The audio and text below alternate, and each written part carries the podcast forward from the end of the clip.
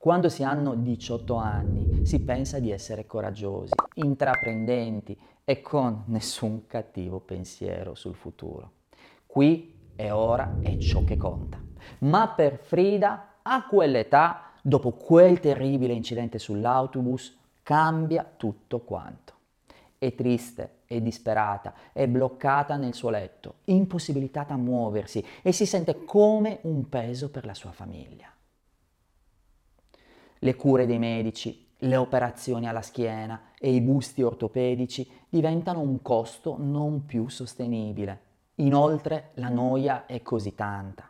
Le ore immobile nel letto trascorrono lente e le giornate sembrano non finire mai, mentre le pagine dei libri invece finiscono per essere troppo lette troppo velocemente. Anche gli amici sembrano non avere più tempo per lei, qualche volta riceve visite dai compagni della scuola preparatoria e anche dal suo amore, Aleandro, ma anche lui a poco a poco si allontana.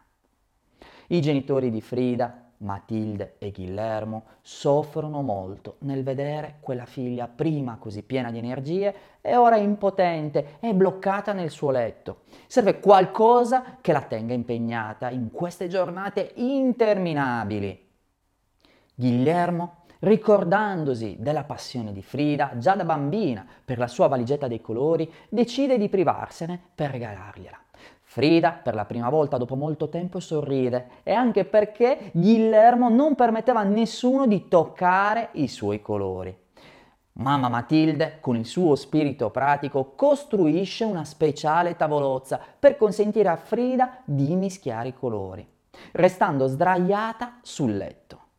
È Frida stessa che nelle lettere agli amici racconta l'episodio Ero maledettamente annoiata, lì a letto, dentro un busto di gesso e visto che non potevo stare seduta, mia madre mi fece confezionare una tavolozza speciale. Fu così che iniziai a dipingere. Ma la tavolozza speciale non bastava, così Matilde ancora una volta interviene e fa costruire una vera e propria impalcatura baldacchino. Nella sommità viene agganciato un grande specchio. Da quel momento Frida non è più sola. In quello specchio la sua immagine si riflette e giorno dopo giorno lei si osserva attentamente come solo una donna può fare. Le lunghe ore passate faccia a faccia con se stessa portano i primi autoritratti.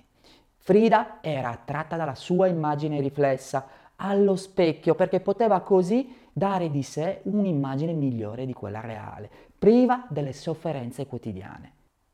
Le giornate di Frida non sono più scandite dalla noia, dal dolore e dalle visite dei medici e soprattutto dallo sguardo compassionevole della sua famiglia.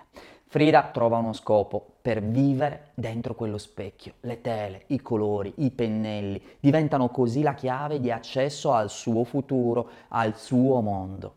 Sarà il suo riflesso in quello specchio a salvarla dalla solitudine ma ci sono ancora tante storie da raccontare su Frida Kahlo. Trova la prossima parola chiave e non te ne pentirai.